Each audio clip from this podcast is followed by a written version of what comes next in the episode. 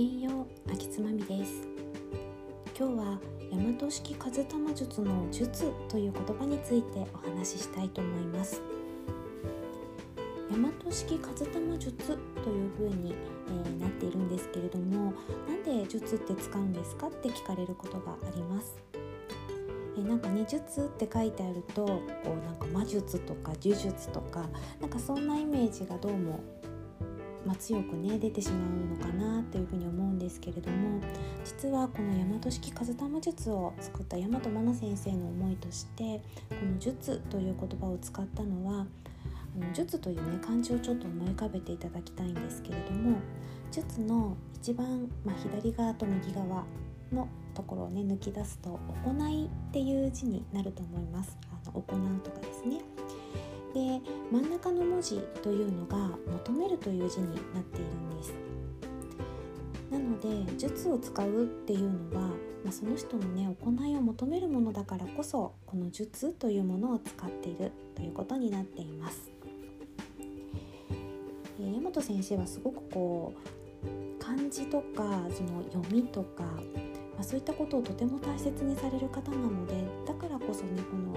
言葉っていうことをとてもあの重きに置いてこの大和式風玉術といったものを作っています。ぜひねこの大和式風玉術に触れていただける機会というのがあれば触れていただきたいなというふうに思っています。で結構ね全国に鑑定士さんもいますしあの講師さんもねいらっしゃいます。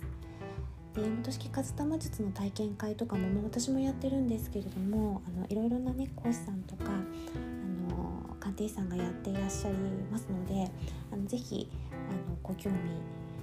あるとかあこの方のお話聞いてみたいなっていうところのねお話を聞いていただけるといいかなというふうに思っています。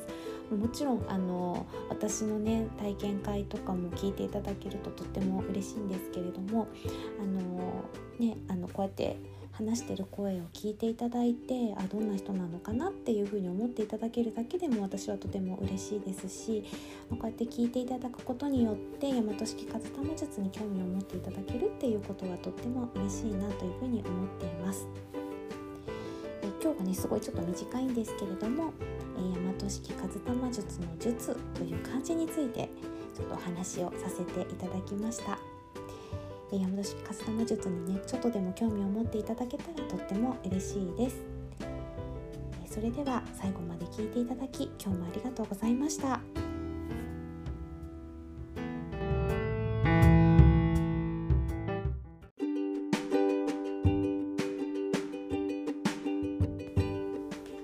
ごきげんよう秋つまみです。今日は大和式風玉術で知るお誕生日のことについて少しお話をさせていただきたいと思います。お誕生日って一体何がわかるのかというと大和式風玉術では自分がね生まれてきた時に選んだ役割というものがわかります。よくね、まあ、あの長男であったりとか、まあ、女の子の兄弟でいうと長女がねお家を継いでいくなんていうことがあったりすると思うんですけれども実は大和式風玉術の考え方では、えー、必ずしも最初に生まれてきた子がえ親の面倒を見るとか、えお家を継ぐというわけではないということがわかるというふうになっています。えー、末っ子であっても、えー、2番目の子であったとしても、えー、お家を継いでいくっていう役割を持って生まれてくるなんていうことがあったりするんですね。で実は、えーと、私には弟がいるので、まあ、長男というと弟になるんですけれども、まあ、普通に考えると、まあ、長男の弟が家を継いでいったりとか、まあ、あの両親の面倒を見たりというふうになってくるんですけれども実は両親からはなんとなく私がずっと頼られてるような感じがありました。でまあ、私もね結婚しているので当然あの、まあ、家からも出ていますしなんで両親がいつも私に頼ってくるのかなとか私に対してだけすごくこうねいろいろと干渉してくるというかあのいろいろ言われるのかなっていうふうに思っていたんですけれどもえ実は大和式風玉術で見た時に私は自分の家計の責任者というものを持って生まれてきてるということが分かりました。で逆にね弟は、まあ、外に出ていろいろとチャレンジをするっていうものを持って生まれてきていたんですね。なので弟はどんどんどんどん外に出て自由に、まあ、自分がいろいろとチャレンジをしていくっていうことをしなければいけないですし私は、まあ、結婚していたとしても両親のこととか自分の家計のことに関していろいろと、まあ、あの手伝いをしていったりとか決断をしていったりっていうようなことをしていかなきゃいけない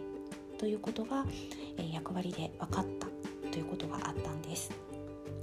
ですごくね長年モヤモヤしていたことあの別に両親とね関係が悪かったわけでは全然ないんですけれどもでもなんとなくこう自分の中でなんで私はあの、まあね、長女ではありつつもあの長男ではないわけでなのでそれなのに、まあ、両親からいろいろとね言われるのかなっていうふうに思ってたんですけれどもそこがものすごくクリアになってすっきりしたっていうことがありました。であの私のいとことかも見ていてもやっぱり同じようなことがあったりとかあのなんだかんだでねやっぱりそのお家をね守っていくとか責任者っていうような役割を持ってる子っていうのがなんとなくやっぱり両親から頼られるっていうところがあったりします。でそういったことが分かっていると、まあ、自分の中で親と、まあ、なんとなくねこ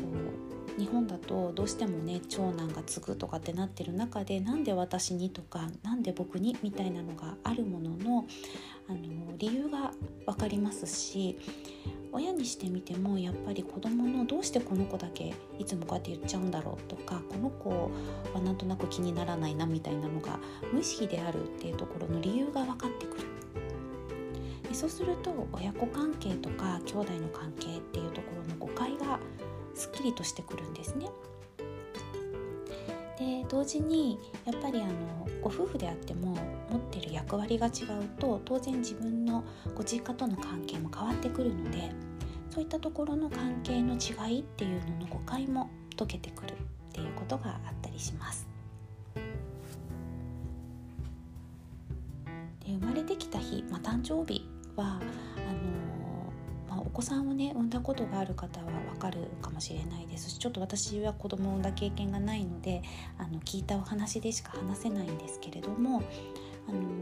子供が生まれる時ってね陣痛が起きると思うんですがやっぱりそれってお母さんがね何か起こしてるっていうわけではなくって、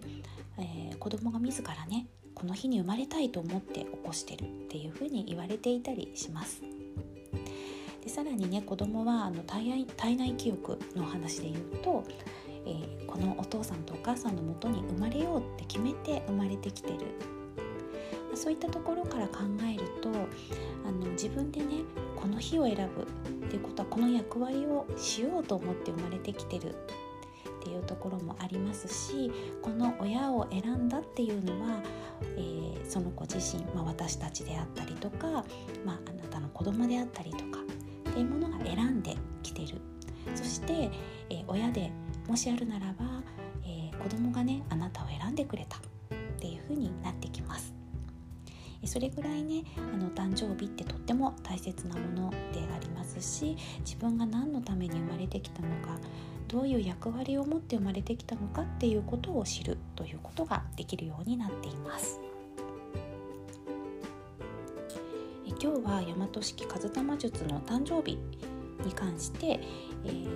まあ、こんな感じのことがわかるんですよということを、えー、簡単にお話をさせていただきました。えー、次回からは、え大和式和玉術でわかる役割が大きく5つに分かれるんですけれどもその5つについてね1つずつ、え少しお話をしていきたいなというふうに思っています。え今日も最後まで聞いてくださりありがとうございました。